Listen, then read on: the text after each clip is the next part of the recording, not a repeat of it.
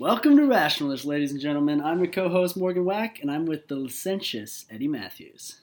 Hello, welcome back. Glad to have you. You too, you too.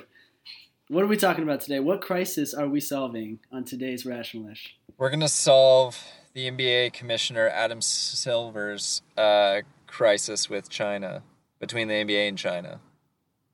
Perfect. So if you're listening to this, Adam Silver, I know he's a frequent listener. We are for hire. Uh, we have extremely high rates, but this is uh, this is once for free. This is just dipping our toes in the water. Exactly. And uh, LeBron James, if you're listening to this, oh man, take some notes. if LeBron James is listening to this, he's probably not going to be happy. Is my my guess. We haven't actually talked about our opinions on the matter in advance, but I have a feeling LeBron James is not going to come off looking too clean. He's uh, he's to be as scruffy as his hair. We'll see. We'll see.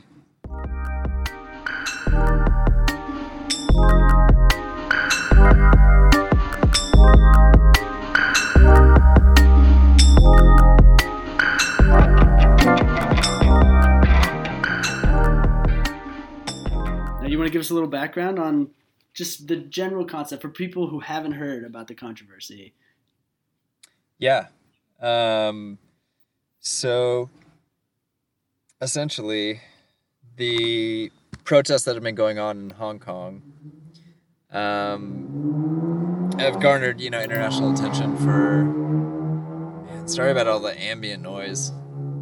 We add that in actually for uh, for extra effect. special effects. Yeah, we're very high production value. Um, so yeah, all for all of the uh, protests that have been garnering international attention in Hong Kong, um, you know, pro democracy protests. Um, recently, Daryl Morey, GM of the Houston Rockets, just posted a photo, just uh, simply kind of supporting the protests, the pro democracy protests in Hong Kong on Twitter, um, without a caption, without any kind of um, you know addendum or context. Really, just kind of posted the photo and then quickly deleted it. But uh, the you know proverbial public relations damage had already been done. Um, China was very quick quick to react and reacted very um, forcibly. They demanded, apparently, you know, behind closed doors, they demanded that Daryl Morey be fired um, and that the NBA take action. At least this is according to what Adam Silver said, and uh, China's the Chinese government has denied that they, you know, demanded that they're for their to be Daryl Morey's Daryl Morey's um, firing However, they did say that retribution would would surely come for Adam Silver and his. Remarks. I feel like you have to know you're the bad guy if you ever you ever utter the phrase "retribution will be had." Seriously, um, so essentially, um, LeBron James, you know, happened to be uh, doing a tour in China around this time, and upon returning, uh, was interviewed in the Lakers uh, locker room, uh, and you know during the preseason, and just uh, do you have an do you have a verbatim quote that we could yeah, I do. So I want to comment on a couple of things. So the actual picture that Morey quoted out that you mentioned was it said all it said was "Fight for freedom, stand with Hong Kong." Right. Which is a reference, and we can we can talk about the specifics of the Hong Kong protests a little bit in a bit. But yeah, for the from the NBA side, the controversy really got stirred up. A lot of people had been waiting for LeBron James to comment on the matter because LeBron James has in the past been so outspoken about social and political issues particularly in comparison to a lot of other athletes. And the NBA in particular has been has kind of prided itself on being more socially conscious than the NFL in particular and a lot of other pretty much every other professional sports league in the United States especially. And yeah. So what he said, yeah, what he said in response to Morey's tweet was I believe and Morey wasn't educated on the situation at hand, but he spoke, and so many people could have been harmed, not only financially, but emotionally, physically, and spiritually. Yes, we all do have free freedom of speech, but at times there are ramifications for the negative, and that can happen when you're not thinking about others and you're only thinking about yourself. So that was LeBron James's quote. Um, Um, before we comment on Yeah. uh, that quote, we should probably just give a little bit of context for listeners who, I mean, uh, I assume everybody listening to this has heard of LeBron James um, because he's arguably the greatest basketball player who has ever lived. Well, now we're gonna have to have another podcast. that. Yeah.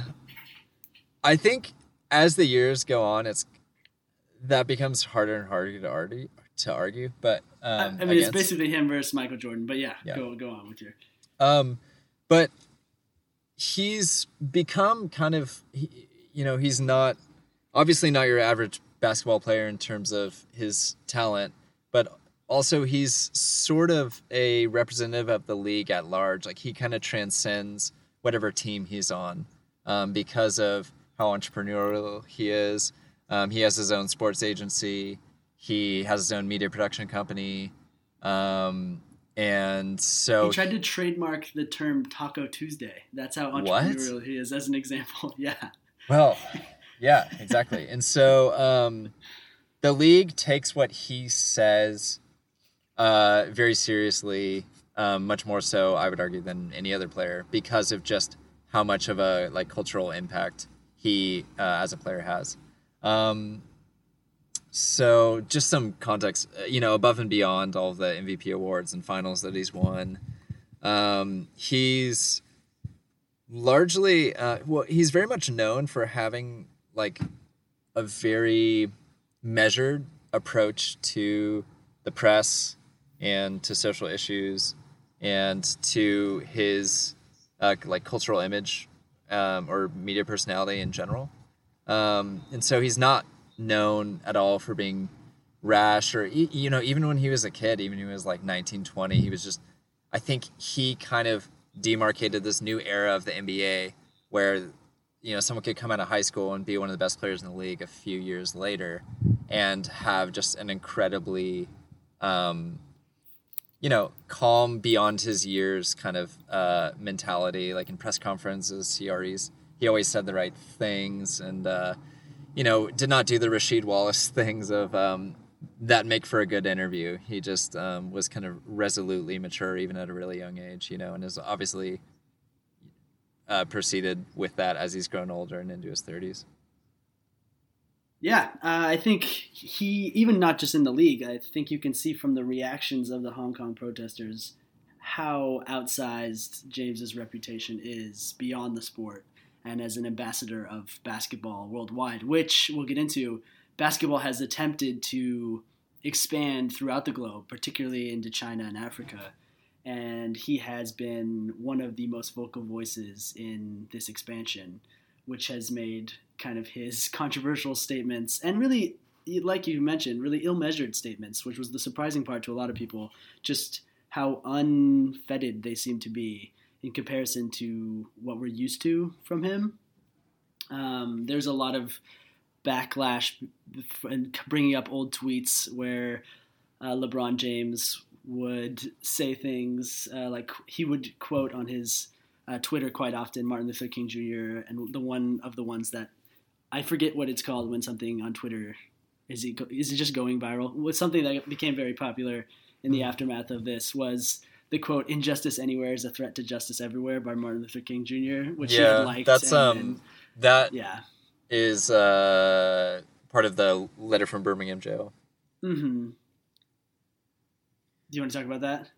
Um, yeah, well, can we go back to? Um, can you read his statement one more time, and can we just talk about how, uh, Yeah, uh, really ca- how much of a disaster that is? Yeah, so we, I mean, we, we can let's pick on LeBron James a little bit more, but then let's talk about the NBA as a league in general. Yeah. Um, but yeah, okay. So first, first part, I believe Morey wasn't educated on the situation at hand, and so a lot of people have pointed out that Morey is, if not one of the most educated GMs in the league, he's definitely one of the most respected and has a, a firm grasp of international issues. Um, he was in a a few books. He's very famous. He's essentially the he was in a Michael Lewis book about kind of Moneyball for basketball. He's very well respected around the league, very analytically driven, um, but definitely doesn't come off as uneducated in anyone's version of of uh, their articulations of what he's all about. So the second part goes, and he spoke, and so many people could have been harmed, not only financially but emotionally, physically, and spiritually. So that's the first statement, the first sentence. Right. And then he goes on, yes, all we yes, we all do have freedom of speech, but at times there are ramifications for the negative that can happen when you're not thinking about others and only thinking about yourself. Yeah. Wow. Um that kind of like emotionally, spiritually, physically Don't forget financially. is so just nonsense. Um Yeah. the idea that uh uh, who who is he even addressing? Is he addressing Americans? It's a great question. It's a great question. like who could possibly by uh daryl morey posting you know uh a photo on twitter who's gonna be s- s- so somebody somebody is gonna be spiritually harmed by this pro-democracy photo Yeah, I think the most charitable interpretation is that he's specifically talking about Morey saying this while the Lakers and a couple other NBA teams were doing their tour of China. i see Some people have tried to write it off that way, but I've in no way have I have anything that he said since made me think that that's what he was talking about specifically. And also, if that was what he was talking about, you would think that he would pretty clearly come out and say, "Actually, sorry, this is what I meant," because it would really provide him with a more charitable uh, case. right And the fact that he hasn't done that leads me to believe that that was not what he was trying to do. And he had, he has since come out and said, "Well, I, I'm not a I'm an athlete. I'm not in politics," which is all the more hypocritical because, like what we mentioned, he has in the past very often stuck his uh, opinion into situations beyond the court and into the realm of, of American politics, particularly. yeah i mean i think it's pretty clear that he was just talking about financial ramifications Yeah, yeah. I And mean, he so- can live with that, but you know, spiritual ramifications, you never know. Yeah, I mean, Daryl Morey made it very clear that this was not uh, representative of the Rockets or of the league, and he deleted and he apologized, which you could argue that that was also the wrong response from him, Hmm. right? Um, but just the idea that LeBron James is going to criticize somebody exercising their First Amendment right to free speech um, as a vague, as posing it as some sort of like vague attack on everybody's emotional, spiritual well being and not specifying anything. It's just, the, it's like the most nonsensical. It's like he was talking as a corporation. That's such Yeah, like corporate yeah. speak, you know? It really is. It's equivocation at its finest. So it's I think it's just really kind of depressing to hear that from an otherwise just so um, intelligent and you know interesting and like culturally attuned athlete. You know. Do you feel like he will have lost all credibility going forward when he does find a social issue closer to his heart that he decides he's going to become involved with? I'm gonna take it a lot less seriously now. Yeah, I mean, I think it's hard not to, right? Yeah. Um, Especially when you come out and say something like, "Oh, I'm just an athlete." Then how could are we just supposed to forget about that till the next time, or has he just decided that the money is worth never speaking up again? Right. Yeah, that's it's almost like the I think that's the most uh just like limp response that he could have gotten is like, "Oh yeah, yeah I'm not a politician, I'm just an athlete." Yeah, yeah, After all of this, it's like man, extremely weak. it's extremely weak. It, and it's just I think it's just a little galling or jarring to see Yeah, that from somebody who had otherwise really strong convictions. Um, and I think that's what I think that's why people have such a distaste for politics because they see, um, you know, people outside of politics who act like real human beings with with um, views and convictions and and uh, opinions, and then they get into politics and they get very, um, they get v- very bland and equivocal and um, just automatons. And so, yeah, I don't know. Um, as far as it kind of seems like everyone just wants this to go away, but it's not at all clear what the NBA is going to do if China continues. I guess like it's not clear how they're gonna um, approach protests or if anybody else speaks out about this, and it's also not clear what they're prioritizing. If they're prioritizing their contract, their like nearly four billion dollar, you know, um, kind of revenue stream with China, if they're willing to prioritize that lower than um, allowing members of the league or teams to exercise free speech as it relates to Hong Kong. And so, with that being so murky, I think Adam Silver and I guess LeBron for that matter are trying to ride this wave, hoping things will settle down. And I think that if, you know, if there's any kind of historical precedent for these types of situations um, and that type of, you know, PR strategy, uh, it's not tenable. Yeah, I mean, we can talk about the the league here. So there's a couple background factors.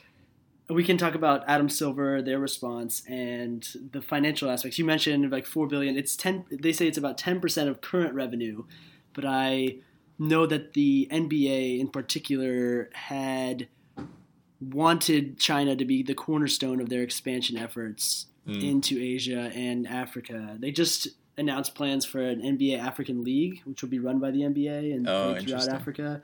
And they really do have plans for the NBA to be kind of the focal point of a much larger, more global NBA game. And this, I don't know if that blinded the league to potential conflicts abroad, that they just wanted this to happen so badly. They knew they needed expansion over the borders to compete with other sports like soccer internationally, or if they did have a plan and this just didn't fit the contingencies that they had on offer. But yeah. the response, the initial response from the NBA was inc- it seemed like they were caught off guard, which is surprising because it amazes me that a multi-billion dollar organization could be doing dealings with China very publicly when so one of the things that's come out in the aftermath of this is people arguing about whether the Hong Kong protests are legitimate and whether they should be supported, which just ignores the thousands of other things that China is doing against human rights and focusing yeah. on a very specific aspect. I mean, I'm 100% in favor of the, of the Hong Kong protests and the kind of nitpicking into specific reasons and interpretations of whether that tweet was logically uh, directed at a specific cause totally ignores the fact that the NBA would have had to deal with China's imprisonment of Uyghur Muslims or yeah. their impositions in the South China Sea sooner or later. Yeah. The fact that a tweet caught the entire organization off guard is just kind of surprising. It doesn't make a ton of sense. Yeah. Um, and I don't know what you what your thoughts are on that. One or, of the other things, yeah, go ahead. Well, or also just the um, increasing surveillance on mainland China of its own citizens. Um, there's some pretty horrific, you know, reporting that's been done about this kind of system of is very like to use an extremely overused adjective Orwellian type of surveillance where the state of China will employ um, people in neighborhoods to keep track of what they would say good deeds or essentially bad deeds um, of people like littering and like the most and then they'll exact uh, like punitive punishment for the in the form of um, you know restricting their travel on trains or all of the stuff uh, in terms of in trying to create and micromanage at the most individual level what they think is like an upstanding, like right kind of uh, Communist Party member, uh, and so that in and of itself would be worth protesting, you know. And so I think just to kind of back your point, there's a lot to you know be repelled by that's going on in China right now.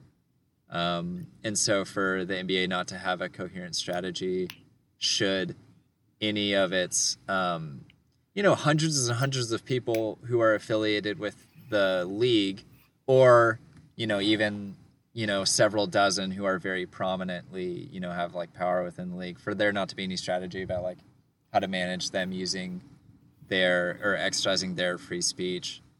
Um, you know, even even if we didn't agree with that strategy in terms of like if they were trying to discourage people from talking about these issues, which I wouldn't agree with because I are on the side of free speech. But you would think that they would still have some sort of strategy. And if they're and if they did have a strategy and this was them enacting that strategy, they need to fire their PR company. I would say the PR company for the NBA is probably putting a lot of money into savings for some time off. Yeah. Uh, once this blows over. Yeah, you, like you said, I think China is a, a great place for Ian's at the moment. Uh, it's not only Orwellian, but pretty much dystopian, draconian, every single one of the adjectives you can think of with that suffix. Um, yeah, I, I mean, we, we can talk about the financial aspect. So there, there is financial motivation, and people who have defended LeBron James and other players in the league that haven't spoken out or have supported China, like James Harden in the aftermath, have said, well, it's, you know, 500 million people watched at least one NBA game last year, which is more than the entire population of the United States. It's 10% of the revenue stream. The Rockets, in particular, have a really um, intense connection with China. They were kind of the team of China, which makes this even more interesting hmm. because of Yao Ming's previous That's right. Uh, play for the Houston Rockets. Um, and so there are a lot of these other complicating factors, but in the end, it really isn't as complicated as people are making it.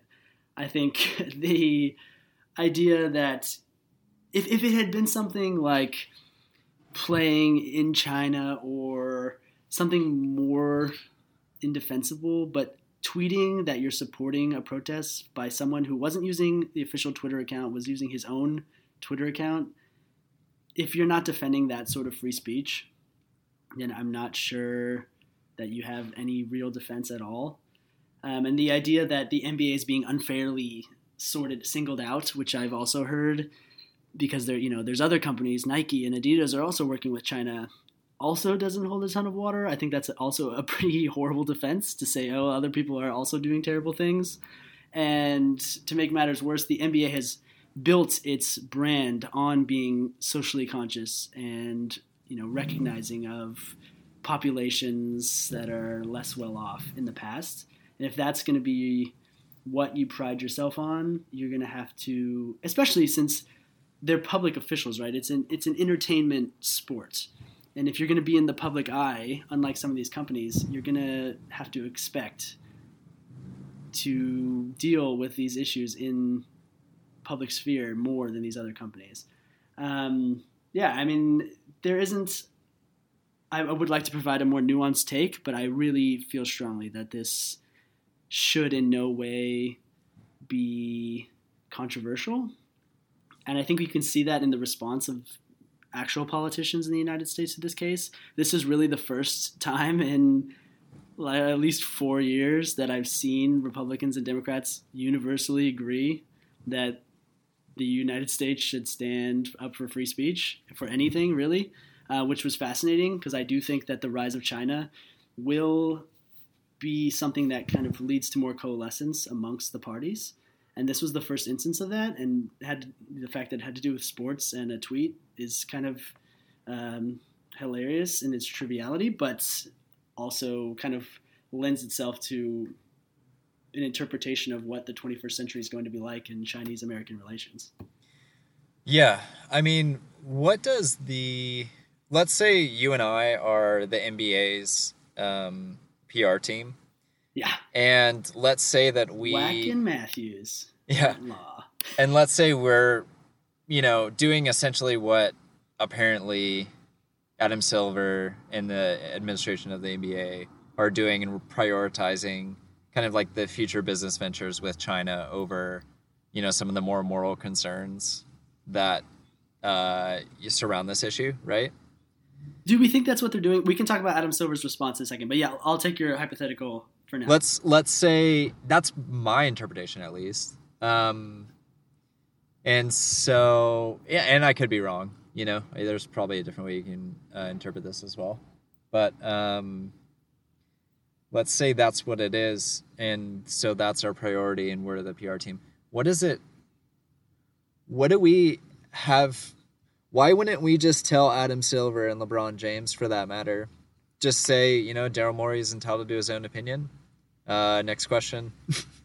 you know, I'm I'm not going to comment on this. Um, I don't necessarily agree with Daryl Morey, but you know, he's very much entitled to his own opinion, and I respect his right to the First Amendment free speech. Well, I think one of the problems in having a a company like the NBA that isn't really structured like a traditional company is and is in the public eye and is essentially contractors in the forms of NBA players that have their own opinions and don't necessarily you know you're representing your team then the nba is kind of this more uh, big brother we'll stick with the orwellian metaphors um, lurking in the background that is kind of the brand. It's very different than a traditional organization. I'm not sure that the pr firm if they even have one that's supporting these efforts would be able to control the opinions of the players. I'm, I'm i think i know they've tried. The nba is almost definitely, and the NBA Players Association has certainly discussed this issue. But that does not mean that they have the same kind of control over their employees internally that a normal organization would. I also, I mean, Adam Silver has, I think, been about as brazen in the follow up to the original uh, response, which was horrible and and really slight. He has basically been as brazen as any commissioner could have been in his position. That doesn't mean that he shouldn't go further than that, but I do feel like he comes off looking a lot better than LeBron James and a few of the other people involved in the story. Yeah, that's fair. I guess yeah, it maybe wasn't fair for me to loop him in. I think I was judging from like the first statement that he yeah, gave in response, mm-hmm. um, which at least at the time set the tone for the conversation and the priorities. But yeah, I mean, it sounds like certainly he's walked that back and has made it very clear that there will be no kind of um, uh, like disciplinary action on Daryl Morey. Um, at yeah. least at least from the NBA's kind of perspective. Although there was speculation that the Rockets owner was considering replacing him, but um, mm. that might have just been speculation. Um, yeah, um, so, what do you feel about? So we can get into just the aftermath. What do you think that this says about the state of U.S. Chinese relations? And do you feel like this is going to be this is going to kind of reverberate in other industries? Do you think this same idea of dealings with China is going to become more of a political issue as time goes on? Not just the NBA. Is the NBA just kind of the start because it is such a public industry?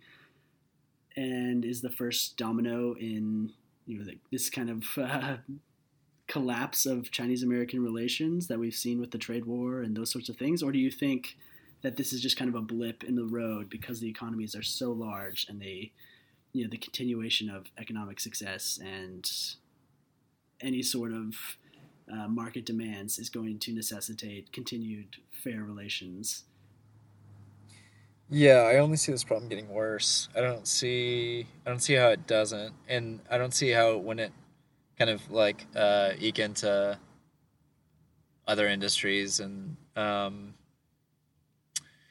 so basically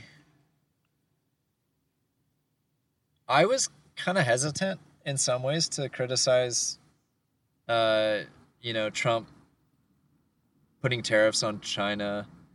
Like, so yes and no. So if he had done it out of kind of more of a moral principle and had a more of a coherent strategy for dealing with that trade partnership and um, like it for all the reasons that we just enumerated and all the human rights abuses that are going on in China in a very like just like viciously communist country, you know, if if we're speaking frank, um, it's hard not to see that we shouldn't have some sort of um, um, some sort of abject response to that, right? Some sort of um, principled um, stance against such uh, unacceptable human rights abuses.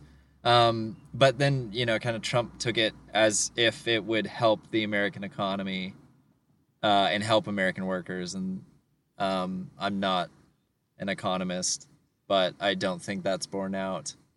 Um, and so, I guess to answer your question, like, it's probably just going to be a case by case, industry by industry thing. It does seem like the the more that China's GDP catches up to our own, the more um, entrepreneurship's to be interested in expanding to the Chinese market. And so I don't know how this already interconnected relationship that China and the US has doesn't just become more and more and more complicated.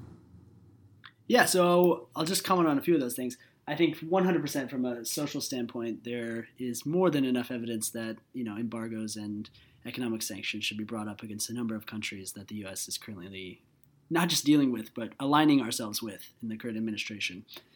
That being said, I also think that there is merit behind the idea of being tough on China in terms of just economic issues. Um, their intellectual property uh, regime is entirely unfair, and uh, Trump is completely right about that. The way he's gone about enumerating that has been something else, but uh, there are definitely concerns even beyond the social sphere with U.S.-Chinese relations. I, I think you're correct in saying that this is only going to get worse as China becomes more and more powerful. I think that at the same time, Chinese expansion and Chinese growth will lead, hopefully, the one benefit will be to a more grounded and unified American government. It is no coincidence that in the aftermath of the Cold War, the U.S. became increasingly fractious and now is about to have its second impeachment inquiry in five presidential terms, when there was only two in the previous, I don't know, 100. Um, 45 or whatever. So the idea that the U.S. needs some sort of external opponent to unify what is very fractured and full of social and political cleavages domestically could also lead to, as we saw with the NBA issue, a more unified American government uh, domestically. Um, that would be my guess. Um, it could also go poorly, and you know external forces who are very cognizant of U.S. cleavages end up playing them off each other, and you know a house divided against itself is also divided against the houses abroad, which would be the worst scenario. I didn't anticipate that you're going to talk about cleavage so much in this episode. Dude, I uh, I actually had originally pitched an entire episode on cleavage, but uh... um, yeah, I think you're right. It's a really interesting thought in terms of bringing, uh, you know, kind of uh, ameliorating this hyperpartisanship problem in the U.S. by having a common shared enemy. Um, I think that's what some people hoped that climate change would be, and that's yeah. clearly not been the case for a lot of reasons. It's not just because I don't think it's just because um, there's like a certain contingent of the Republican Party that isn't totally convinced on climate change. I think it's probably way more to do with climate change being such an incredibly complex and abstract problem. Well, a scientist wouldn't, Absolutely. wouldn't wouldn't argue that it's abstract at all. And certainly, if you look at the data and the you know the footage and the changes, it's certainly not an abstract problem. But I mean, the idea of of it not being something the individual American can kind of experience or see on a day to day basis, right? Um, I completely agree. I think this is where popular culture makes it really easy to create analogies that kind of help explain. I think what's the movie by uh, M Night Shyamalan that did terribly about the plants being basically alive? The Happening. the That's happening. The Happening. Yeah, no one watched that. Exactly, because the bad guy was plants that's it's very difficult and nebulous and even movies when there's no particular bad guy and it ends up being some cabal or some form of you know some organization it's just a worse movie. It's less entertaining when you don't have a single focal point to express your anger or to go up against. People like to know that there's actually something you can do. You can take down that person. You can change their laws you can bring up economic sanctions. I think the what i always try to use as an example for this is in every alien movie that's ever been made when the aliens invade all of the us or all of the countries in the world come together and fight off the aliens. And it's a dramatic example. I mean name any alien movie. Independence Day too. I haven't seen that one, but I guarantee that's what happens.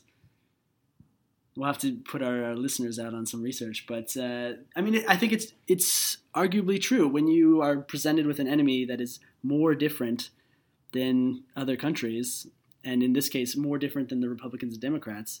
That's going to be the most likely thing because then you're expanding what you consider your tribe to include everyone who's in America, which we don't have at the moment. Right now, we when we look at the groups we consider ourselves part of, it has not been and probably will not continue to be the United States as a whole until something else threatens us from abroad. And that's terrifying to think that we actually need some sort of existential threat. But uh, I feel like I've gotten incredibly off topic from the NBA Hong Kong debate, but hopefully this has been fruitful. for- Well, for China is like it's kind of a uniquely well suited um, common enemy to bring both parties together because Mhm. the Republican Party historically, you know, in many ways, rightly so, uh, has just completely found communism abhorrent, right?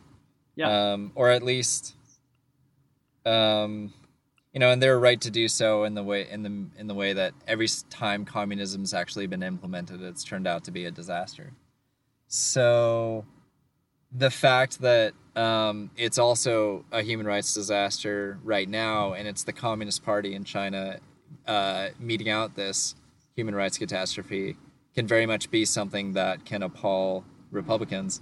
And then, um, you know, the Democratic Party typically, uh, you know, being the party of of trying to look out for the dispossessed, um, seeing these kind of international human rights abuses, we are equally appalled, regardless of if they're meted out from a communist party or you know a, a more uh, classically right wing party. In this case, it being the um, extreme left wing, right?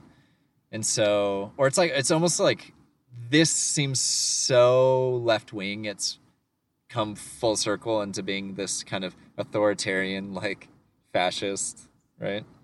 Well, yeah, I mean, the, we could get into talk about kind of horseshoe theory and all that, but uh, Yeah. I mean, it, you're right. There's a lot there that both sides can agree on, um, and it's a negative and a positive. I, I think it's very interesting that the NBA is the center of attention in U.S. Chinese relations at the moment because it just seems so odd to have sports be the center of politics when for so long sports have tried or at least the commissioners of the American sports leagues have tried so hard to keep sports abs- you know absent from the political sphere Do you Um, think? th- do you think sports should be absent from the political sphere? So I, I think the the way that the world is going with interconnectivity and globalization, I think this episode shows in particular that it doesn't really matter what the commissioners nor I think sports will continue to be brought into politics more and more. Um, do I think they should? I, I mean, I think there's something to be said for having something that we can come together on as common entertainment. You know, Republicans, Democrats, Chinese, Americans, and you know Africans, Europeans. But I do, I, I just don't think it's plausible. Um, I think that's you know nice rhetoric for a simpler time, um, and I don't think that it really is necessary to answer that problem because I don't think there will ever be a time when sports is completely devoid of politics ever again. Yeah, because it's almost like it's almost bringing politics in or taking a political stance to try to enforce hey you know, among the players and the league and the uh, owners and whatnot, hey, don't be political, right? Like that Yeah. itself is a very kind of like draconian kind of political Mhm. stance. Um, and so I think it's just up to the individual consumer of sports entertainment. In the same way that the last election cycle, they would like interview Matt Damon and he would give his opinion on you know, like what candidate, what like Democratic candidate he thinks should win. And I was sitting there watching. Why would I care what Matt Damon thinks about Well, you obviously didn't see The Martian. He's an American icon. thinks about politics? You know, and I think that's probably the probably best, most natural response of most people when they hear an athlete, you know, kind of pontificate about their political orientation. Where it's like, why would I care what so and so thinks about politics? You know, but the case of LeBron James is is especially the timing and you know, every, he's a unique case that's not typical of most athletes. I do think his case will serve as a warning for athletes in the and leagues in the future who want to gain some brownie points in the short term by saying and standing with certain social and cultural rights and protests who will be cognizant of the fact that bigger issues will come along that'll make them look hypocritical. Um, so we'll see if that's that's meted out. Yeah. Um, yeah, it's certainly an interesting, like, it's just hard to tell what's to happen at this stalemate with Hong Kong. Like, are, there's already been kind of pretty small protests comparatively. Um, and like in NBA preseason games, as far as people standing outside of the arenas or, you know, fans um, wearing pro, you know, protests in Hong Kong, uh, pro democracy kind of sh- shirts, even in the arenas. And then it seems like different arenas have uh, handled that differently. And so, yeah, I mean, as far as like we talk about the MEA, the NBA as if it's this kind of totemic organization when it's not at all. It's way more of a coalition of individual uh, institutions that agree to uh, a certain set of financial interests, right? Yeah, And absolutely. rules. Yeah. Well, uh, I just want to. We can sign off with one of Chappelle's quotes that's got traction online in the aftermath of LeBron's comments. Um, it was part of a bigger bit, which you can look up. But he said basically, if uh, Nelson Mandela had had a shoe deal, we'd still have apartheid. And I- I think uh, in the aftermath of that, uh, the, the only thing I can expect is that Nike comes out with the the Mandela 2020s uh, shortly, because if there's if there's room for economic growth, we'll we see that uh, nobody is uh, no company anyway, or at least entrepreneur is above board trying to squeeze out every ounce of money that they can get.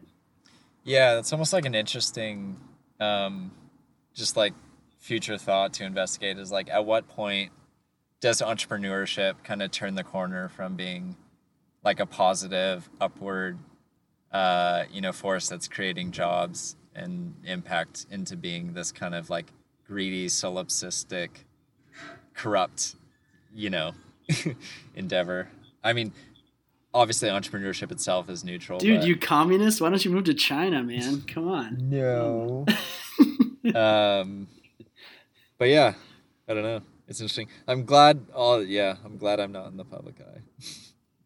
Um, excuse me, Rationalish is bringing in the listeners. That's true. That's- That's, this true. is- Yeah, we're essentially being just as brave as Adam Silver and, and the other well, the fact, who- like, how, what do you think about Daryl Morey's reaction to all of this, and basically, you know, bending to the the political pressure and apologizing and taking down the tweet and everything?